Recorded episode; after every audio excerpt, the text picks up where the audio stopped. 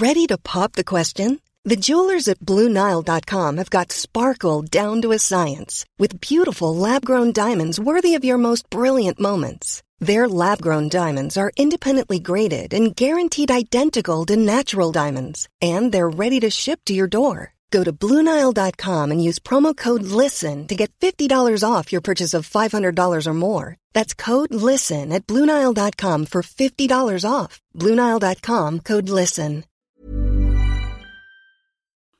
It was Monday, December 18, 1995, and after months of uncertainty over the future of rugby league on the Gold Coast, the ARL triumphantly announced a new owner.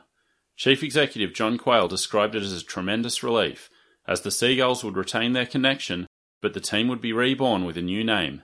That name was the Gladiators, and the new owner was a Gold Coast property developer named Jeff Muller.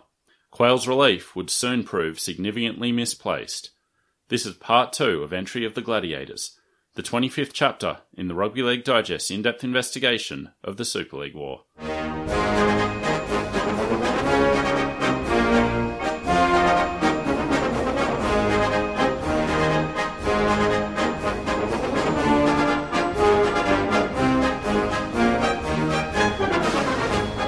Welcome back to the Rugby League Digest. I'm Michael Adams here with Andrew Paskin. How's it going, Andy? I'm wonderful. How are you? Very excited for part two, the conclusion of this insane uh, Gold Coast saga. El Dorado comes to an end. so, part one of this, as crazy as everything got in that chapter, that is actually the Gold Coast story on rails. Uh, at this point, it's going to go wildly off the rails as we get to know a man named Jeff Muller. Reputedly a uh, Elvis fan, is that true?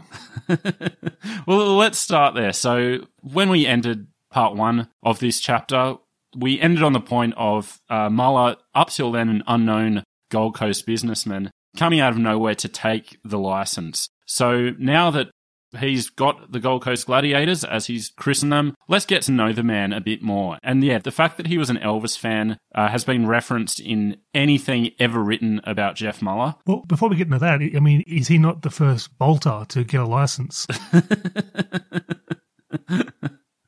Uh, that that's very true. I think you're right. Um, but what is it about Elvis fans that Elvis becomes such a big part of their personality? Well, I'm a massive Elvis fan. I even used to wear the glasses around as a uh, awful affectation as an 18 year old. The puffy shirts. Um, I think he had all the memorabilia and everything as well. But he was uh, living that dream with Elvis. Was Jeff Muller? It kind of fits into that rockabilly streetcars, that type of vibe, doesn't it? Yeah, yeah. And it also kind of shows you where he's coming from in terms of, you know, him being a, a rich guy. He wasn't the buttoned up, old money kind of rich guy. He was the maverick, uh, you know, property deals and, and all the rest of it. The type of bloke who you can imagine being, you know, super rich one day, bankrupt the next, and like endlessly going on in these cycles. As far as I can tell, he's managed to actually, you know, keep it on a pretty even keel. He doesn't seem to have risen too far or fallen too low. Is there any worse combination than rugby league entrepreneur slash Gold Coast property developer? Like, put those two together, what do you get? Yeah, it's asking for trouble. Just to set up Jeff Muller, I love this profile of him written by the great Mike Colman. Um, this came out in the Courier Mail a few years ago. He said, he owned a 13 hectare waterfront block of land that he called Gracelands. I stood on that block with Jeff as he tossed empty stubbies onto the neighbour's property and told me it was on the market for six million. And if it sold due to the article I was writing, he'd cut me in for ten percent commission. Sorry, why was he tossing the stubbies on the next door? that went unremarked upon, but uh, to me, it kind of says a lot about the brashness of him and the fact that he was not a traditional businessman. Well, I'm going to go out on a limb and say there's probably, this is just me speculating, but I'm going to say there was a neighborly dispute over noise, pets, or something of that nature. and he's just used their, their yard as a, as a stubby holder. and if anyone is listening to this and hasn't heard of Jeff Muller before, well, that kind of tells you something about how his league administration or ownership career went down. It was very short lived, as we're going to get into over the course of this episode. And I think partly is to do with that brashness and unconventional style. Uh, there were questions as to how liquid he was uh, and how accurately valued his property dealings were. That caused the ARL to step in, as we'll get into in time. Well, presumably they went over his books, and the books were okay. You can't help it if you're the ARL and the books are, uh, you know, incorrect type thing. But Yeah. it wasn't like 1988 when you know it was the height of the boom. This was like 95, 96 post recession.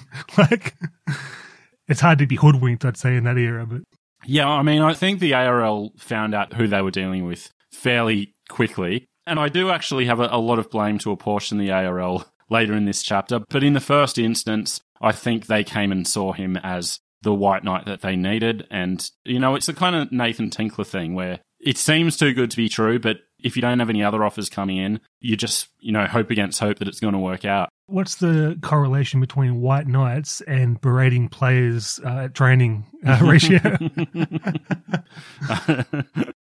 but so, as we mentioned last week, he was announced as the license holder on the 19th of December uh, and quickly got to work in establishing the team as his own and really trying to get rugby league on the Gold Coast restored to its rightful place. Uh, he sent a message to his players early on. He did that by scheduling a training run for Christmas Day. what a great move to ingratiate yourself with the players. Yeah, in his first week, he was really getting off on the right start. But I do think for all his bluster, there is something genuine about Muller, and I think he really did love rugby league and uh, love the Gold Coast, and the combination of the two was living out his wildest dreams. Like, I think the way he acted and presented himself, you know, he came out the day after he got the license and said that they were going to win the comp the following year. Like, I think he was just very passionate and excitable.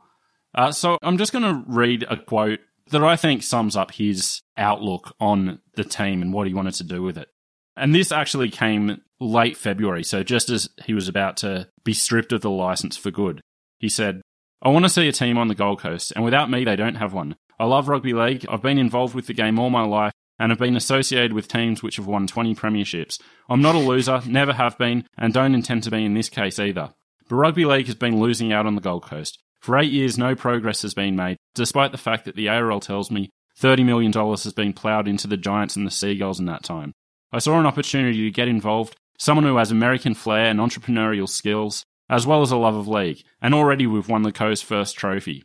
I won't fail in this because I'm a businessman who makes money for a living. you got to admire the passion and the, and the positive outlook. I mean, you don't want your new owner to come out and go, you know what, mate, bunch of draft horses, you know? Yeah. It's, yeah, so you can't knock him for that. I think that quote also reveals something else about him that he had a, a very Trumpian kind of countenance. I actually put that to Mike Eden in my interview with him. I said he seemed a bit Trumpian and he was quite uh, on the same page. He said, Yeah, for sure. A little bit delusional about his self importance. I didn't hang around him much. He seems like the kind of guy that was like reading the self help books a bit late from the 80s, and he was a bit early for the internet entrepreneur, fake it till you make it type, Gary Yeah, V yeah. type. Yeah. It was sort of in between both uh, things where for that uh, to actually work, which has worked in the 2010s. Yeah, yeah, totally. But as we set up the unique character of that place last week, I think he's a very fitting figurehead of the Gold Coast. It kind of works that they'd have someone like him running the place.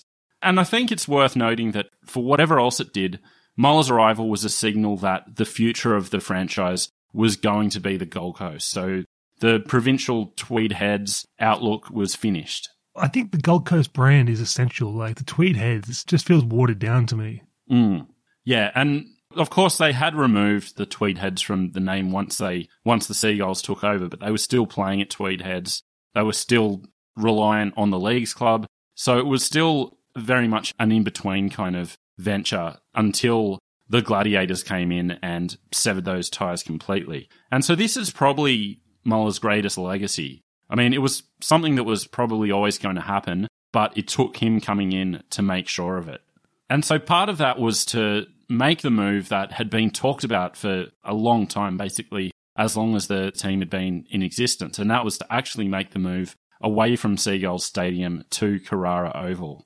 And this is another knock on the Seagulls. So when Don Ferner came in as football manager in 1993, he undertook moves to get them out of Seagulls Stadium and over the border to Carrara. But Seagulls dug in and refused to move. Yeah, crazy. And That's not like Carrara Oval is like the brand new Parramatta Stadium, is it? Exactly. So Michael Searle The former Titans managing director actually called it the Carrara black hole in talking about the need to move away from it. And it's basically been a cursed venue from the start. So, you know, the first team to take up residence there were the Brisbane Bears in the mid 80s. Well, I'd like to uh, stick up for Carrara Oval at this point and say all the teams that they had there, you can blame the Oval. Yeah, true. But I mean, in a rugby league context, the fact that it can host an AFL team means it's not suitable as a rugby league ground. So, 100%. Watching ants. you know, it's rectangular or nothing, in my opinion. But again, a rocky start to professional sports at Carrara with their first big backer, Christopher Skase, spending over a million dollars redeveloping it before fleeing to Mallorca, leaving a, a flurry of liquidators in his wake trying to recoup some money. Part of that was to remove the floodlights that had been installed, but after a few attempts to do it, they realized that it was actually going to be more expensive to pull them down. So they ended up just leaving them there. I mean, is he the whitest of all white knights, Chris Skase? Jeez.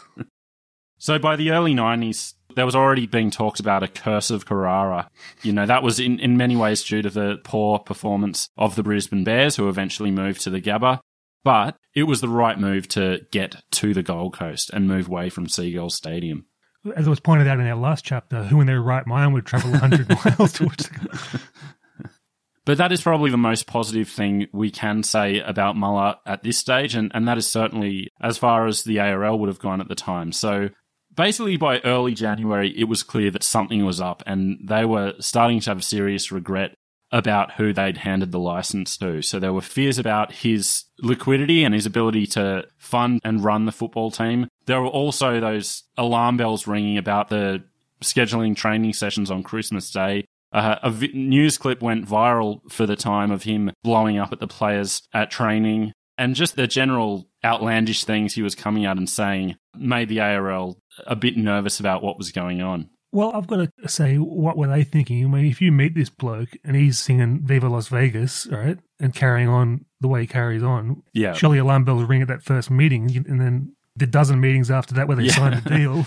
Especially because mere days before that, they'd been dealing with Brian Ray and Kerry Packer, who were favoured to get the license. Like, surely they would have seen a noticeable difference between the way that the two groups carried themselves. Brian Ray didn't have a guitar around his uh, neck. And so in January 1996, John Quayle went to Paul Broughton, who, you know, worked for the New South Wales Rugby League. And in his book, Broughton says that Quayle said to him, The Gold Coast Gladiators, as Mr. Muller has named them, are either in financial trouble or lack the organisation skills necessary to meet the players' needs. Uh, and then goes on to say that Quayle asked Broughton to go up there and, you know, help out with the situation and try to smooth the waters. And on top of their worries about his ability to effectively run the team, he very quickly fell out of favour with the playing group, and there became a lot of unrest between the players and Muller. I mean, rugby league people are used to, you know, shitty management, let's say it. What must he have been doing to get offside so quickly with these blokes? Yeah. Well, a big part of it was money. So when Muller came in, there was confusion over how valid the contracts the players had were, uh, and whether a new venture meant that, you know, it was a chance to start afresh and, you know, not honour contracts previously signed. So basically, by early January, players were threatening to boycott training and they were on strike basically. So Scott Wilson said, It's like anything. If you don't get paid, you don't show up for work. We believe by taking this stand, the club will have to do something or they won't have the players. But once the players are 100% in the right. They're absolutely in the right in terms of the way contracts work and all the rest of it. He's 100, 1000% in the wrong. But this was Muller's response in the Sydney Morning Herald on the 11th of January, saying that, you know, there was no guarantee that he was going to re sign all the players that were currently at the club. They're going to have to play against young kids, and I'm not going to sign them unless they prove they're better. I'm not going to sign washed up players. That's what the old Gold Coast did. If any player thinks I'm going to come up and kiss his shoes and tell him what a good player he is, he has another thing coming. See, like, the thing is, like, he's kind of right. Like, the Gold Coast had developed this reputation as a transit lounge, the last stop for players who were halfway out of the league, who hadn't performed in seven years. So I can understand him coming in as a fan of the Gold Coast who wanted to see them doing well to say, no, this is a new day. I only want the best. I want players who are actually going to perform. But obviously, you can't just not pay people. Well, I can see what he's trying to do. He's trying to start a culture, right? You know, Yeah. a winning culture, but you need to be able to lead with substance to do that. But he did try to, you know, use a carrot and stick approach. And part of his strategy was to show the players that he was determined to make things work on the Gold Coast. And if they gave themselves to him, he'd be right there behind them and would motivate them to success. And apparently, it was reported at the time that at one training session, he gathered the players and said, I'm prepared to lose two million of my own money this year alone just to get a Gold Coast team on the field. Uh, to which one of the players apparently said, Then you must have shit for brains.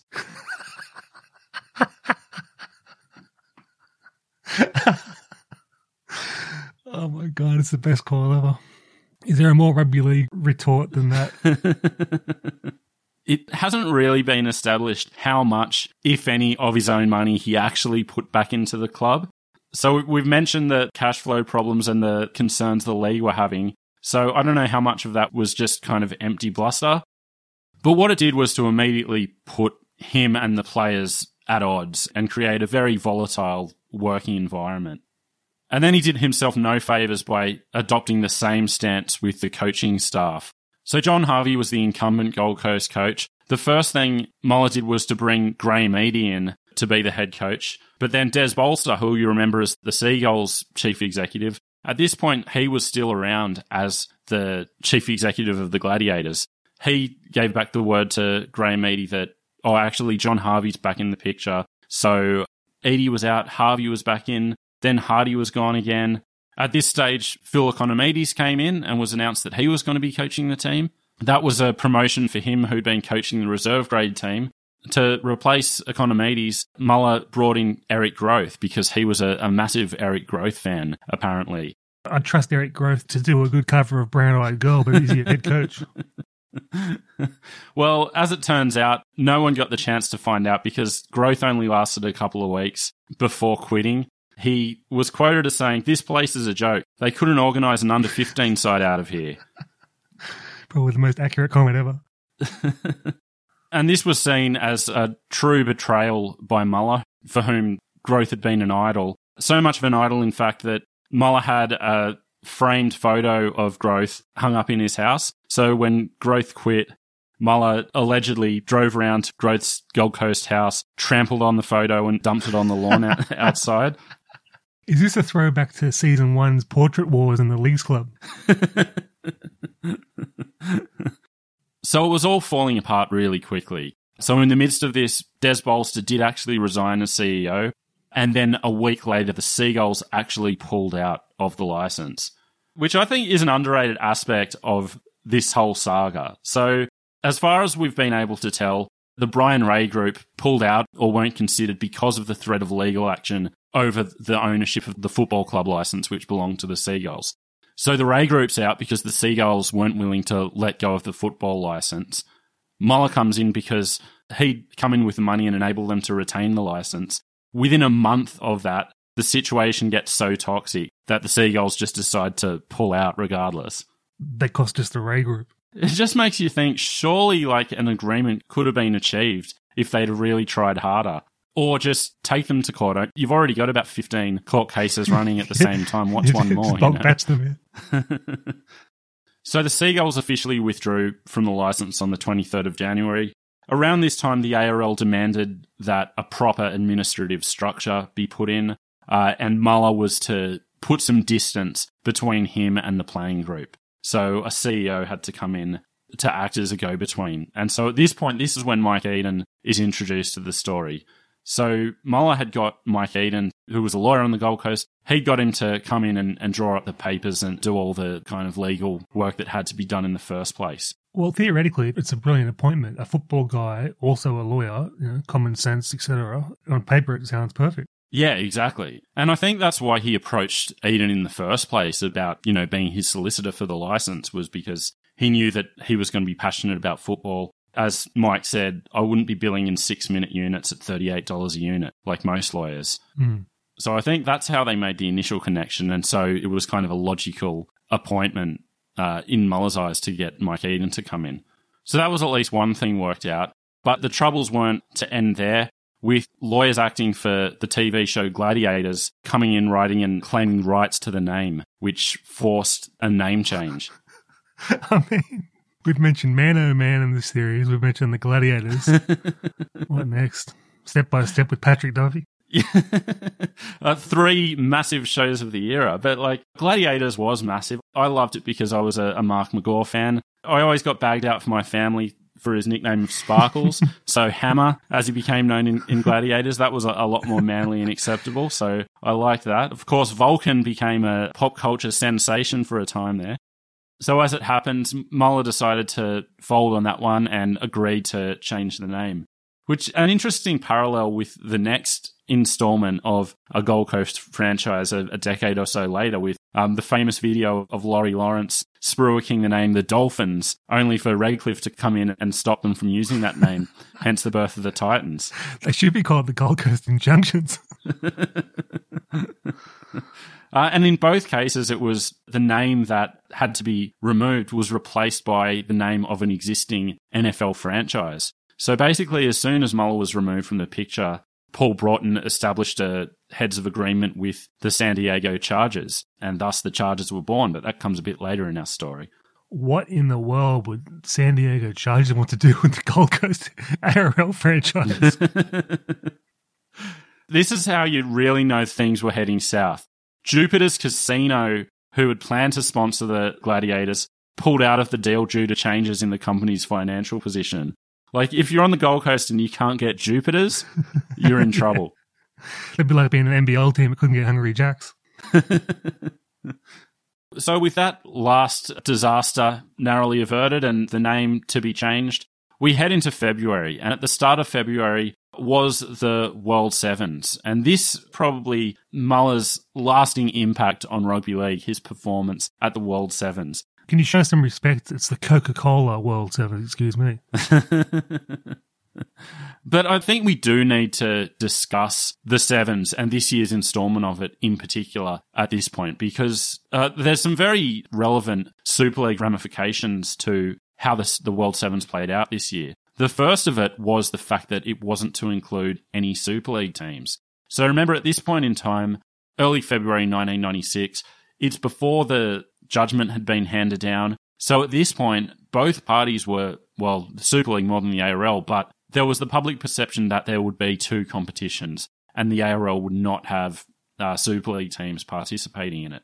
Uh, and so it went with the sevens. So, in a way, if that was how it was going to be in 1996 with split competitions, it was a nice soft launch for the ARL because, like, sevens is Mickey Mouse football anyway. So it's kind of immune to accusations of being Mickey Mouse. Yeah, yeah. I mean, it was double Mickey Mouse in this installment. Well, the funny thing is, like, crowds were down, but it was like acceptable. It wasn't like you know people turned away in droves. Like, mm. I think the the weekend was down fifteen thousand on the previous years, but you know they still had thirty seven thousand over the two days. You know, so it was it was respectable, mm. but um, left little lasting cultural impact. So Sherlock in the Rugby League Week said that it came and went like a summer zephyr, barely stirring the air. Great imagery. But I'm wondering if maybe the concept or the tournament was coming to the end of its usefulness regardless of the war. Yeah, I agree. That's what I put down in my notes. And then reading over them today, I had a second thought, which was is it just that we were aging out of the concept? So I remember in the early 90s, I was super invested in the sevens, but I don't really remember anything about watching any World Sevens from I don't know, like 93, 94 on. It was just like, but no, but I, you know, you watch it a couple of times and you just kind of move on. I was excited every year for it, and just like fast food and, and terrible uh, comedy or whatever, you know, it's just a fast food thing that, that's enticing to look at. And when you eat it, you feel sick. Yeah, yeah. But so, of course, as with every sevens tournament, the real fun of it and the buzz you can generate isn't really in the ARL teams you get, but it's in the exotic teams, the international teams, and, and whatever else you can cobble together that really has the appeal.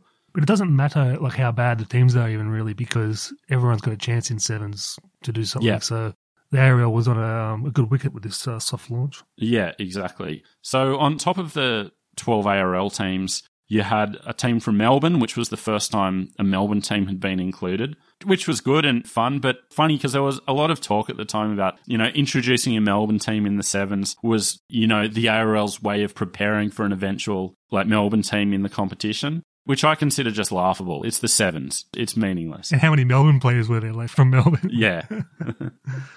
Along with Melbourne, you had New South Wales country, you had uh, an Aboriginal team, Tonga, Great Britain, um, which of course was, you know, just an ARL Great Britain team. You know, players like Lee Jackson who were playing in the ARL at the time. Uh, you had Canada, American Samoa, Fiji, Japan, USA, and the Port Moresby Vipers. So, of course, PNG was signed with Super League, but the Port Moresby Rugby League uh, had broken away and, and they were with the ARL.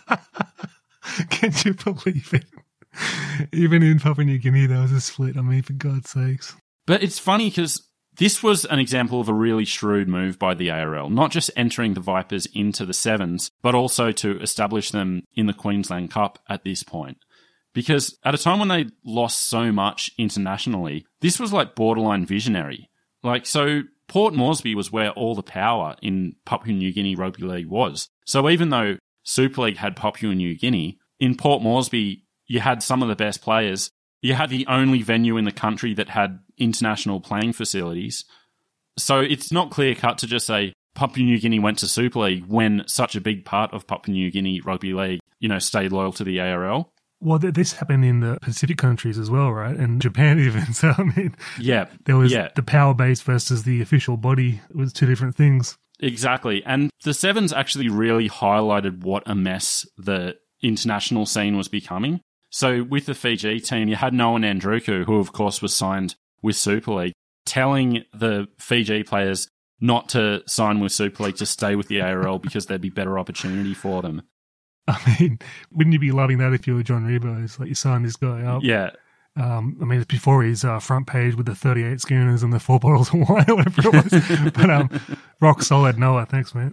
Yeah, exactly. So you- you're seeing these splits everywhere. And then you had Japan, who, uh, as Steve Mascord wrote in the Sydney Morning Herald, are represented by the breakaway East Japan Rugby League. because Japan proper had signed with Super League. The renowned powerhouse East Japan. Um, so this is the funny thing. The only person in the world that would know the quality of the Japanese players would be Steve Mascord. And then you had, you know, players from very specific islands playing in the tournament. You had Graham Carden of the New Zealand Rugby League threatening life bans to any New Zealand based players who played in the tournament. Which, I mean, it's one thing if it's, you know, like the top players in the game. Like, you know, if Laurie Daley decided he wanted to turn out for New South Wales country, I, I can see that being a major issue for Super League. But I mean, these are like Pacific Islanders playing part time in local competitions, being threatened with live bans. You know, it's very union esque. oh, yeah, it is. And I think what it highlighted was the fact that the international situation was going to be a problem. And I mean, if Australian domestic scene couldn't sustain two competitions, the international game definitely couldn't. Hmm. But so moving on to the Gold Coast aspect of it all, I, I should note that Newcastle won the tournament. So uh, congrats to Newcastle there. So the Gold Coast won the plate final, which was the first Gold Coast uh, championship, whatever you want to call it, of any kind in rugby league. Uh, it was widely reported as the first, you know, Gold Coast franchise to ever win anything. I did find that the Gold Coast baseball team had won a couple of premierships earlier in the 90s. So I don't know how professional they were, but there is that. So the plate final, so there were eight groups of three teams in each group. Uh, the plate final were the teams who finished third of three in each of those groups. So in fact, uh, as it turned out, it was the consolation final for teams who had failed to win a game over the course of the tournament. Right. Not exactly the prestigious. Uh, No, so Gold Coast managed to win that. We'll get to that victory because uh, there's a lot to say about the victory. so the ARL based it off a um, Melbourne Cup sweepstakes format where first, second, and third and last gets a prize. Yeah, exactly.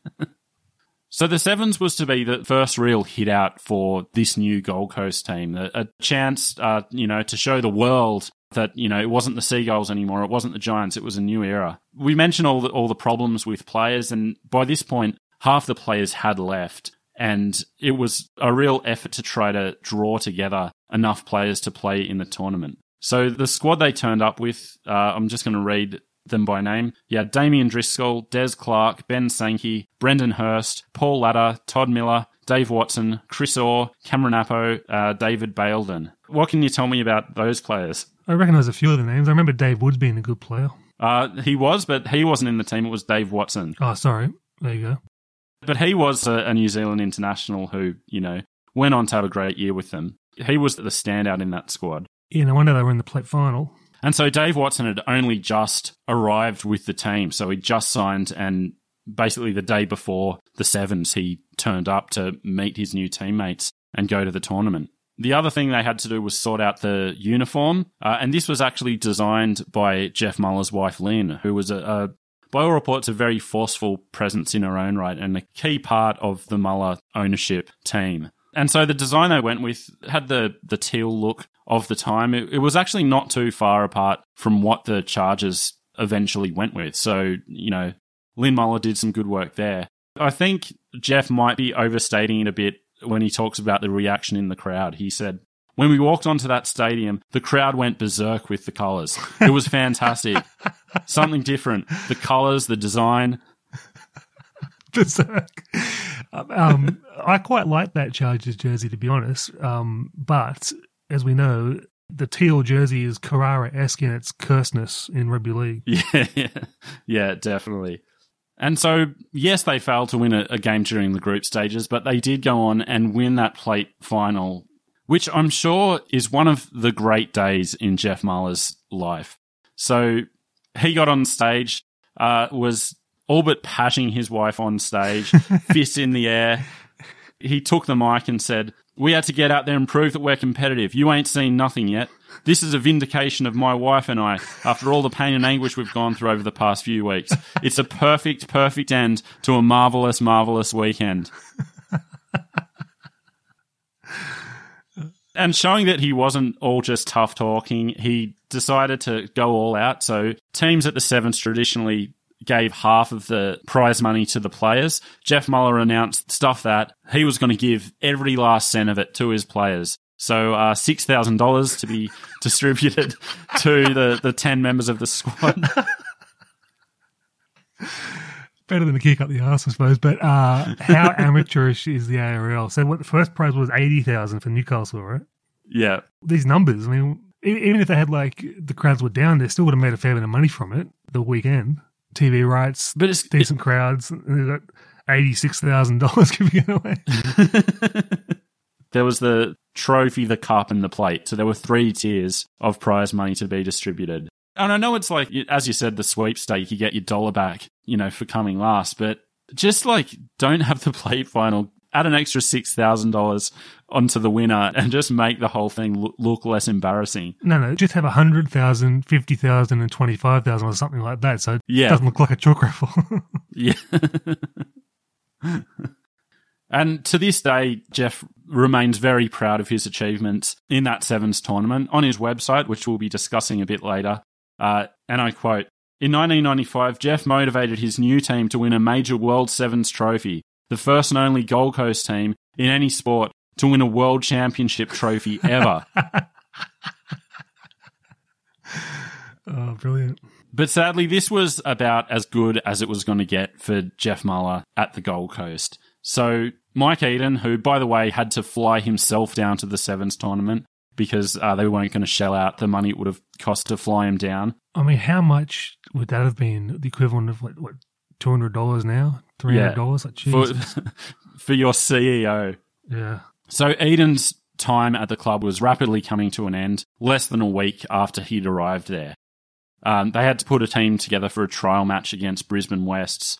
They didn't have jerseys, so John Sattler loaned them some jerseys from the Southport Sharks, uh, and Mike Eden actually bought shorts for them all to wear out of his own pocket. Fair income. I did ask him about that, and he said that he would have been reimbursed for the shorts at some stage. So you know, it's all above board. But well, it's not really above board because a professional football team should have uniforms.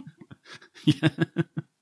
It seems like a minimum requirement, but you know, we're dealing with a very different beast here. So it all came to a head shortly after the sevens. So uh, as Mike Eden told me, we had a board meeting at the round table and the ARL people came up and was basically hijacked by Muller's wife. And that was when I just said, no, listen, we can't have this. I'm here to run the football club. Uh, and he went on to say that the ARL said, look, just tell her that she doesn't have a say and tell him that they don't have a say in these parts of the license and the club as it was. And this is where it gets interesting what Mike told me. So he said that the way it was going, the ARL at this point knew that action needed to be taken and that like this couldn't go on. Muller couldn't hang on to the license. So one of the reasons uh, Mike Eden was brought in was that Muller was to have no direct dealings with the players. Everything had to go through him. Uh, the players demanded a code of conduct be drawn up for Muller. for the owner, the code of conduct for the owner, not the for the players. That's actually such forward thinking from the players. This is like mid '90s rugby league players, and they're thinking about code of conducts. Yeah, like basically from the start, they like the players seem to handle this whole situation really well, either by just bailing instantly or by you know getting together and making demands and you know all but going on strike. And you know they achieved it. They got the CEO to come in. They got the ARL to come in and take control. So they they basically got their way. Yeah. But this is where it gets interesting. So this is when Mike Eden resigns. And I just like reading everything from the time, I just assumed that it became like an unworkable situation. He could see that it was a basket case and just wanted out. But he actually told me that Paul Broughton and Ken Arthurson, and he said uh, maybe David Barnhill as well, um, came up and said, look, and this is a direct quote, by the way, just for the good of the game, can you resign and come back and see us in six months? And we'll appoint you as the CEO of the new franchise, and you'll go down in history. Paul Broughton's exact words were, You'll go down in history as the architect and founding father, and all of that sort of stuff. So Mike Eden, you know, did just that. And then a few months later rang them back and found that, you know, the ARL people, Paul Broughton, was quite entrenched in the position and decided that, you know, he was going to stay. So, you know, thanks for your time, Mike, but we're going in another direction. There's that renowned ARL loyalty. So Mike said that he was pretty, uh, as he says, bitter and twisted about that. With the reason. Yeah. And you wonder if like they ever really did have designs on bringing him back, or it was just you know he was a Muller hire, not an ARL hire, and so it was easier for them to just move him out of the way. And you can't blame Mike Eden for Jeff Muller. No, yeah, no, no, exactly. And so this was all that the ARL needed to make their move. So basically, without a CEO, they could you know hold a motion of no confidence vote, which they duly did and at that point revoked the license um, from Muller. How many months did he last? Uh, let's see, the 19th of December, and this was the 14th of February. So a little under two months. Good um, lord. so it didn't end there because what Muller did was to apply for an injunction saying that, you know, they didn't have the right to strip his license. So it wouldn't all be resolved there and then. Basically, from this point, there was a little holding pattern going on where the ARL had revoked the license, but they couldn't act on that. So Muller was still there and was still technically in charge. What was the ARL legal bill like in this time? I would love to see the figures. Oh, my, like it is staggering how many different court actions they were caught up in at the same time. So on the one hand, I don't blame them for being wary of getting involved in any more court action, but it just seems whatever they did was bound for the courts anyway. So they might as well have just gone with what they thought was the best outcome for the club and for themselves. Yeah. So once this was all out in the open, there was a lot of talk of what would happen to the Gold Coast franchise, who was going to come in. And there was a lot of talk that the Brian Ray group were going to come back in uh, and take over the license. This was suggested in the Sydney Morning Herald. And I mean, surely with the Seagulls now out of the way, that would have been the smart move. So I can only assume that the Brian Ray group were no longer interested, and why would they be? Well, I mean, it's just they must have saw what was happening there and thought there's no way anyone can bring this out of this hole. Yeah. And so player agent Sam Ayoub uh, in the press at this time said, It's a shambles. I've never come across anything so unprofessional in all my life. And it's hard to argue with that. When a rugby league player agent's saying that, imagine the unprofessionalism they've seen in their times. Like, this is just a terrible look for the ARL. And at any other time in history, this would be embarrassing for them. But I just think with everything going on with Super League, it just kind of got buried. It didn't get anywhere near the air it would have got in any other circumstance. Well, also because it's the Gold Coast. If it was Parramatta, it'd be over the front page. But because everyone expects the Gold Coast to be awful, and yeah, you know, So they're awful Yeah. again. Yep, that's about right. But anyway, it was going to end up in the courts now, which, you know, I'll just say the ARL should have taken their chances on the Seagulls case and avoided this mess. But this was the mess they were in. But as I said, before that, we were in this holding pattern where Muller still had the license and he was making moves. So part of what he was trying to do was to get the team together, get a squad that could compete and get his dream targets in and really make the team his own. He was hampered by the fact that he was under the constraints of a $1.2 million imposed salary cap by the ARL. You have to remember this is in a non salary cap era where Parramatta's wage bill for 1996 was going to be five times that at $6 million.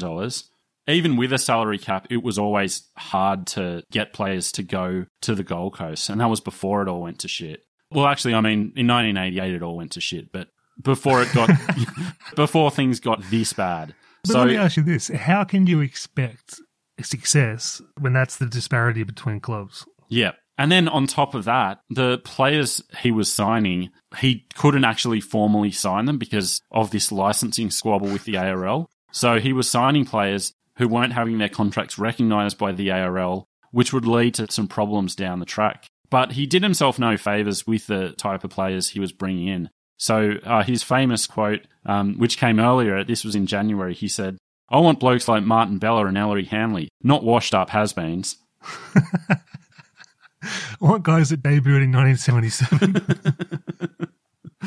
Uh, he brought Phil Daly in, who I think was managing a Queensland pub at the time. Uh, Phil last played uh, first grade football in 1991. Tried to sign Ron Gibbs because apparently Ron Gibbs and Gold Coast hadn't caused enough drama together over the years. And then, you know, the likes of Troy McCarthy, he tried to get Scott Fulton to come up from Manly, couldn't get that over the line. It was all starting to get difficult. And at this point, he had to change the team name. He thought, well, we had the Aboriginal team in the, the sevens. How about this could solve the player signings at the same time? He suggested that they be an Aboriginal team, which I mean, I you know, I don't think it would have worked, but oh, okay, all all right, I like where he's coming from. Uh, the name of the team, the Gold Coast Natives.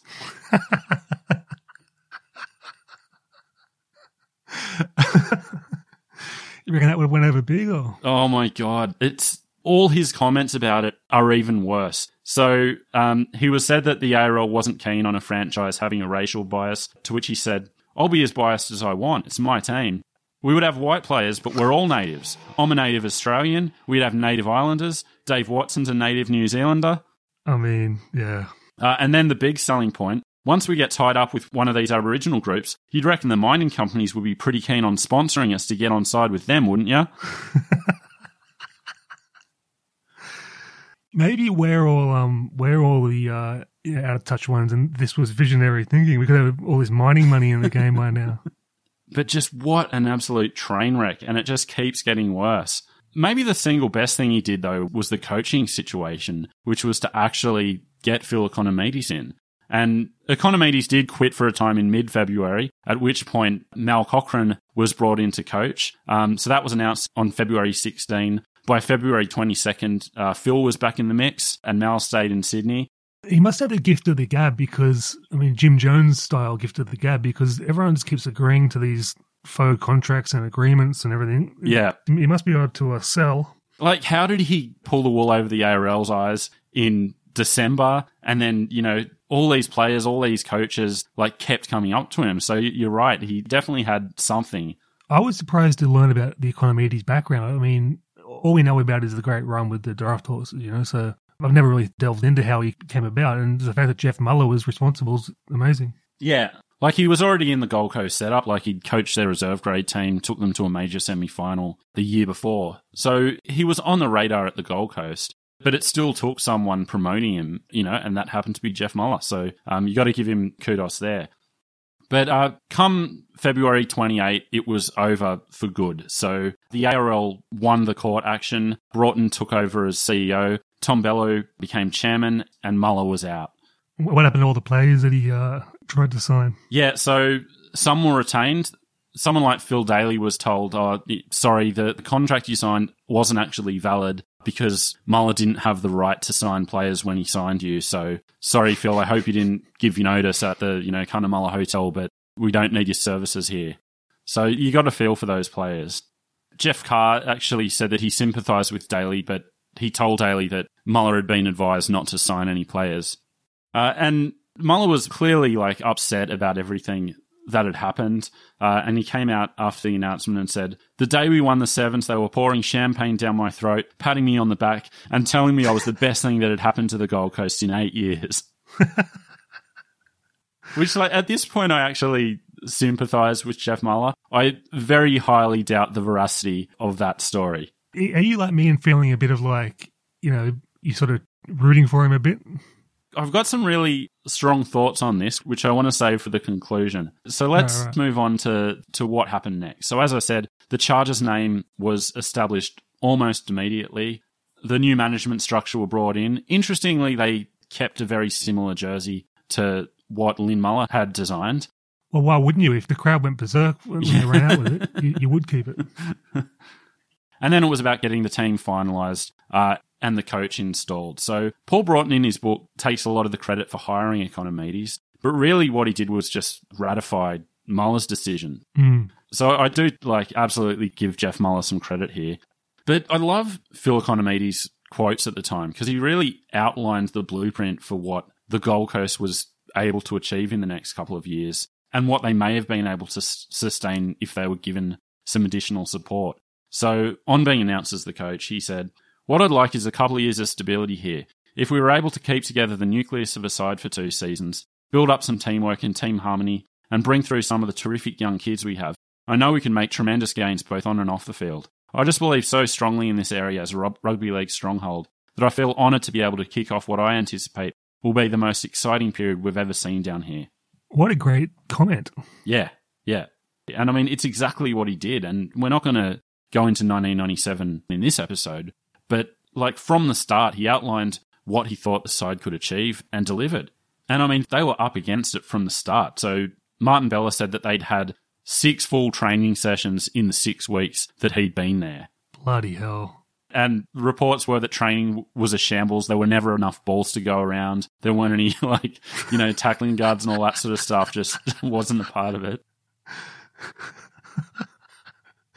How is this possible in 96? Yeah, I know. All Super League had to do was have an undercover camera at Gold Coast training and just go, look. yeah.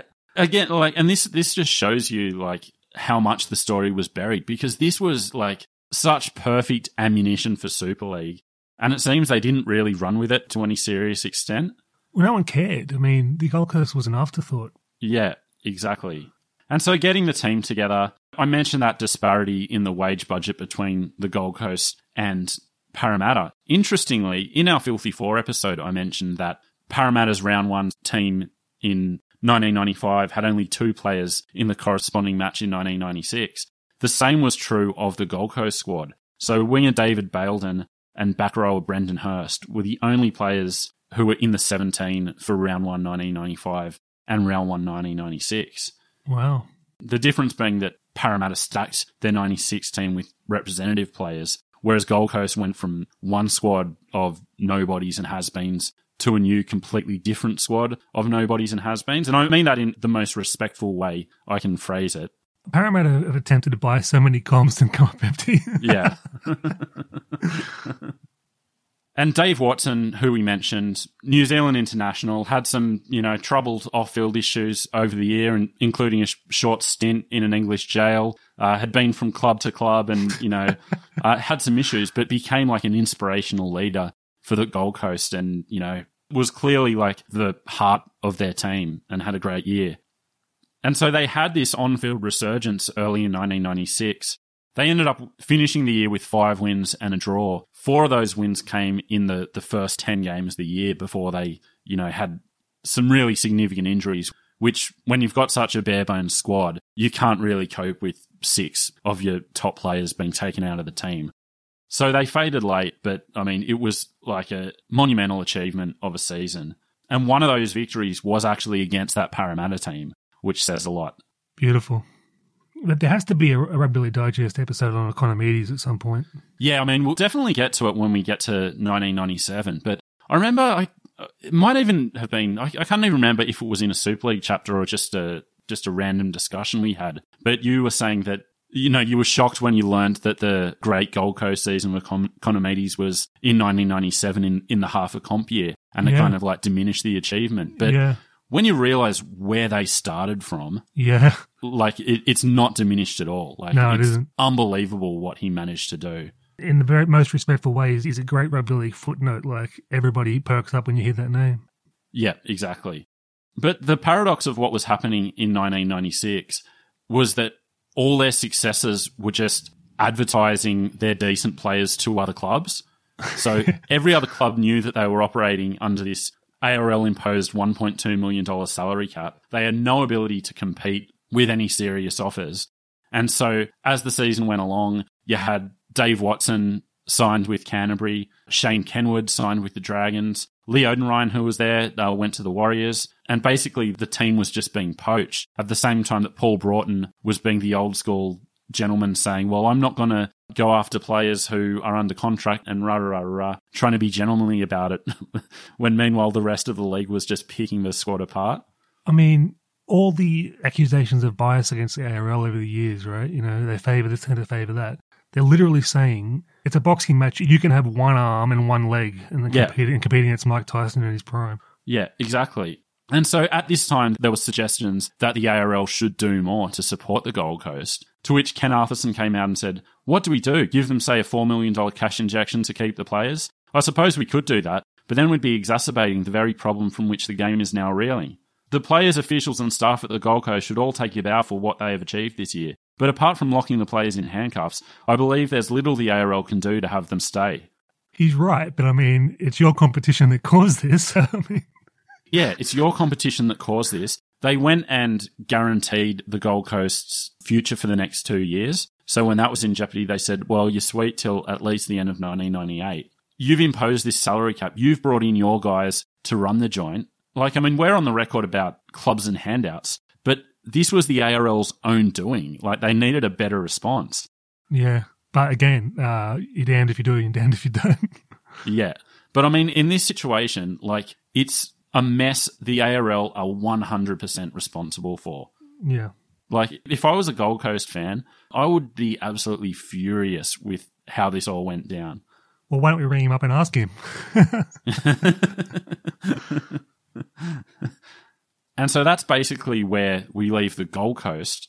And as I said, we will touch on their 1997 season at a future time. Uh, I wanted to look at the aftermath of Jeff Muller. so fascinating. so it's been a, a you know a checkered post football life for Muller. He came to Woes in the US in the early 21st century with a company called Save the World Incorporated.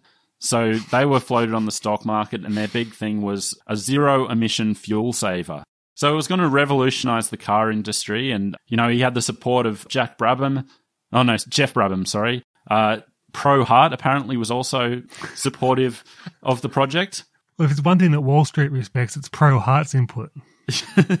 well, see, this is where it all went south for Jeff. So it's one thing to say, look, this is really legit. I've got Jeff Brabham and I've got uh, Pro Hart. Pro, do you have an MBA in business? No, no, I um I pour spaghetti on carpets. So that that would have been all sweet. Where he went wrong was to then say, oh, yeah, and also Ford. I've got Ford. So this caused the stock to, you know, rapidly increase. Trading of shares was then suspended when Ford came out and said, no, we're actually not attached to this at all. Now, I'm not a business genius. Actually, my finances are very Muller-esque at the moment. But uh, would this attract the wrath of the uh, Australian Securities Commission by any chance? Uh, it attracted the wrath of a few securities commissions and uh, ended up losing a civil court case in the US relating to Save the World Incorporated and, and the zero emissions fuel saver. I like his quote about it. He said, I lost millions. All my banks came down on my property deals. The bad publicity attached to the Gold Coast license had people thinking I'd done something wrong. It cost me nearly everything I had. If I was a weaker person, blokes have slit their wrists for less things than I went through. It's a, a, pretty brutal quote, but I love the fact that he thinks it was the bad publicity about the Gold Coast license yeah. that, that caused. The guys in Michigan that uh, head of forwards going, well, you know, do you hear what he did at Sevens? but when I said at the start that he managed to retain, you know, like he didn't fall too far, like he did, you know, retain ownership of that huge waterfront Palm Beach property. Uh, until in 2012, he decided to launch a run for Gold Coast mayor and was selling the home to fund the campaign. That story petered out, so I don't think he got very far in, in his campaign. Um, and about this same time, he also turned his attention to his next great venture. So he tried his hand at rugby league, didn't go according to plan, but he still had the passion. So what was next? It was to start his very own sport. Uh, which was called the Ultimate Football Organization, or UFO. From the outset, right, we're gonna we're gonna go through this in detail, and it blew both our heads off, right? The concept, but I'm gonna come out in favor of him here. A, look at the success of the Big Bash League, just garbage um, cricket version, right? If this wasn't so outlandish, the, the idea had merit. I'm going to say that. Yeah, and I mean that's how it was pitched. It was pitched as 2020 for football. Even the name's like great American style name, UFO. You know, like so. Yeah, I think the idea uh, before you get into the details is actually good. well, let's get into the details then.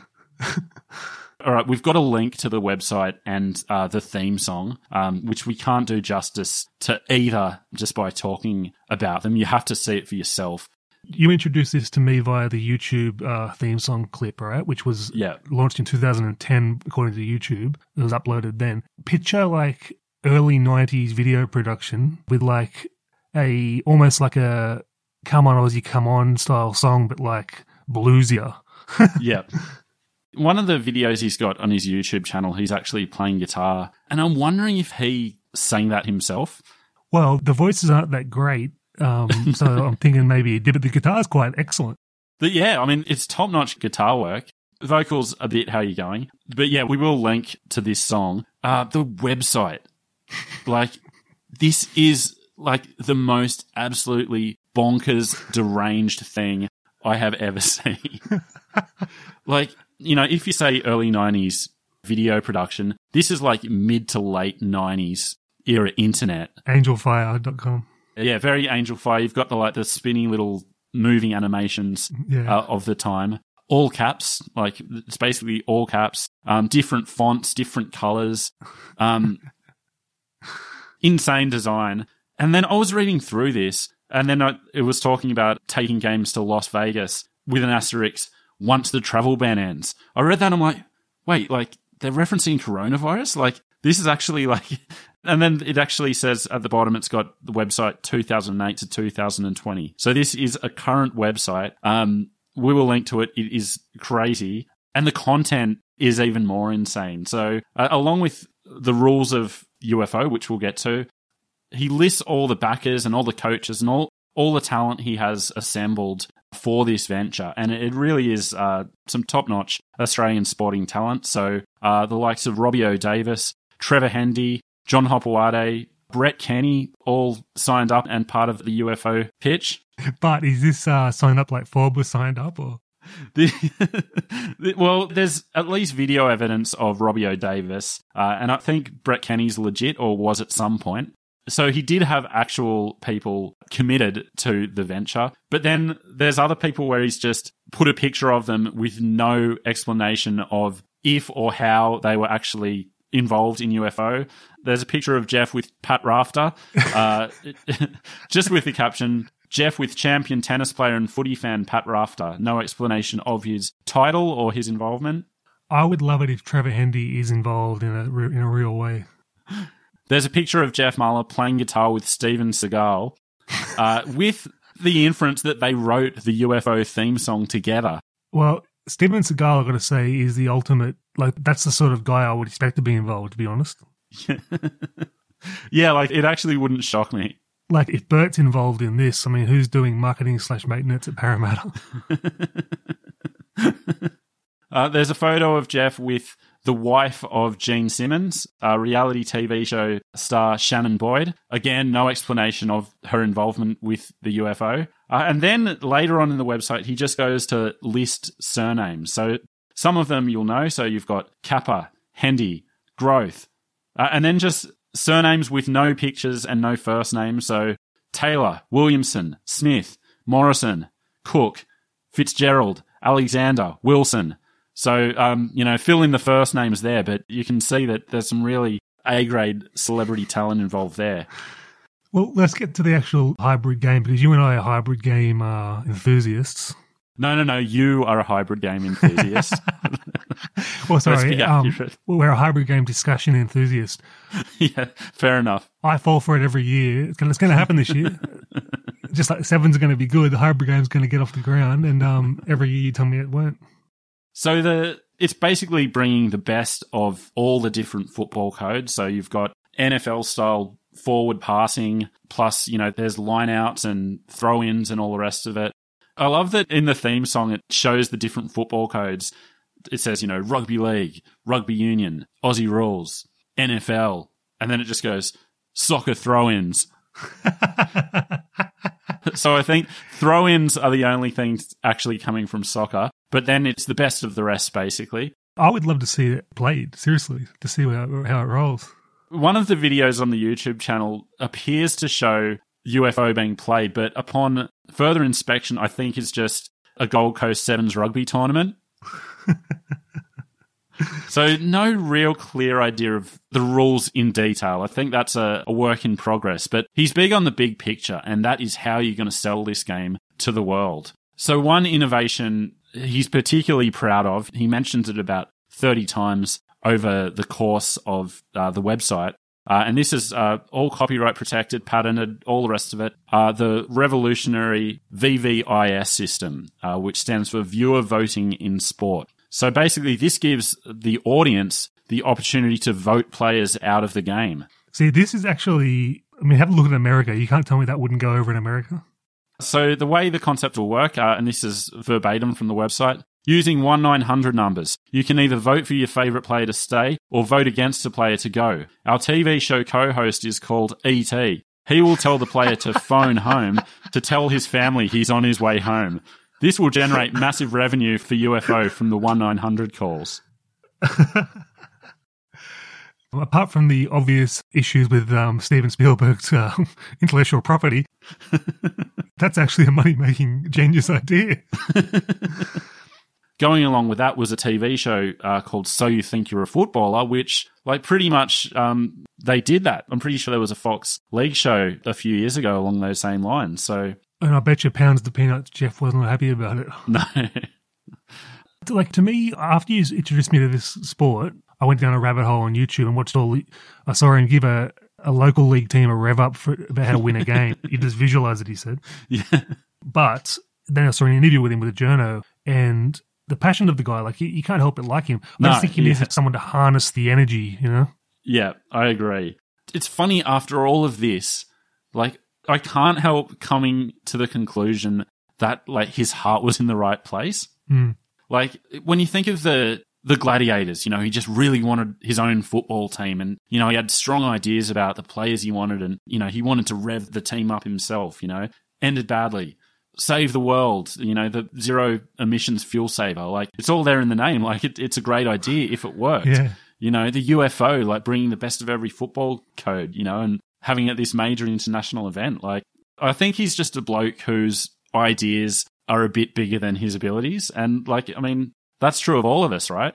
I see a lot of myself in Jeff Barr, so that's why I'm, I'm really, um, I'm really for him. But I like a character, I like an eccentric. You know, I hate boring people, so I Yeah. mean, that's one thing he's got going for him. He's an individual. I actually put that to Mike Eden as well. I said, you know, like I, I feel like his heart was in the right place. And, and he said, yeah, definitely. His heart was in the right place. You know, he loved being at the game. You know, he did counter it by saying, I think his motivation might may have been a bit skewed. It might have been all about him, but a lot of us are like that. you know, he's not Robinson Crusoe. But heart in the right place or not, you've got to have the wallet in the right place too and pay your players. yeah, like yeah, you have to take these comments w- with a grain of salt. My crime was just wanting to keep a team on the Gold Coast. Well, it's like no, your crime was not paying your players and you know not being able to run the club effectively. But I love the way he's still passionate about football. He's passionate about the Gold Coast, you know.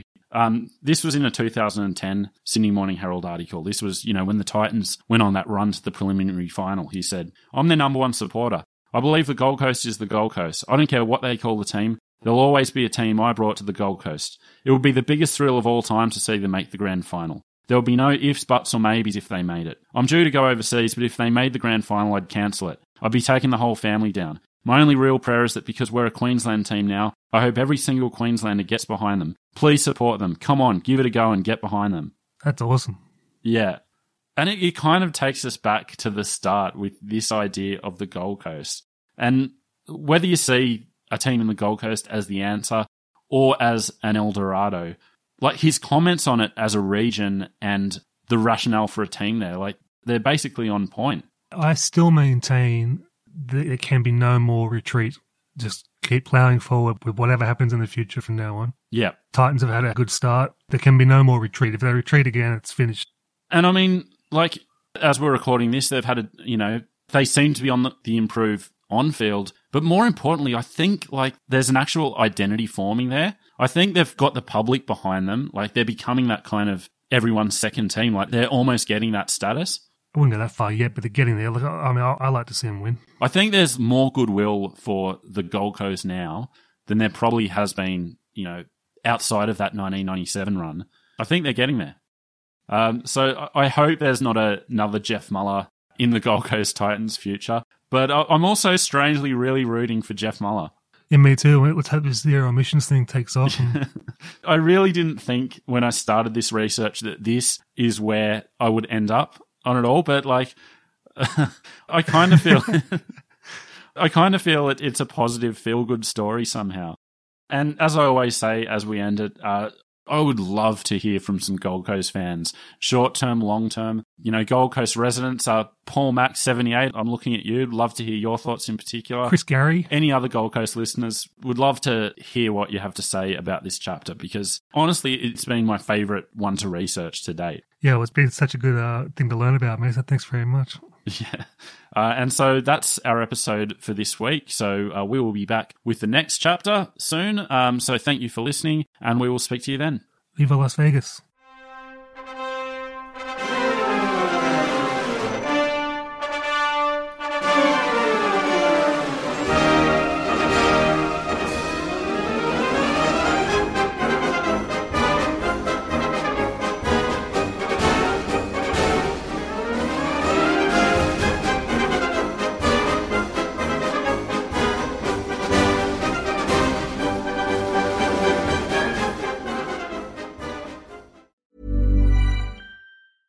Mom deserves the best, and there's no better place to shop for Mother's Day than Whole Foods Market. They're your destination for unbeatable savings, from premium gifts to show-stopping flowers and irresistible desserts. Start by saving 33% with Prime on all body care and candles. Then get a 15-stem bunch of tulips for just $9.99 each with Prime. Round out Mom's menu with festive rosé, irresistible berry chantilly cake, and more special treats. Come celebrate Mother's Day at Whole Foods Market.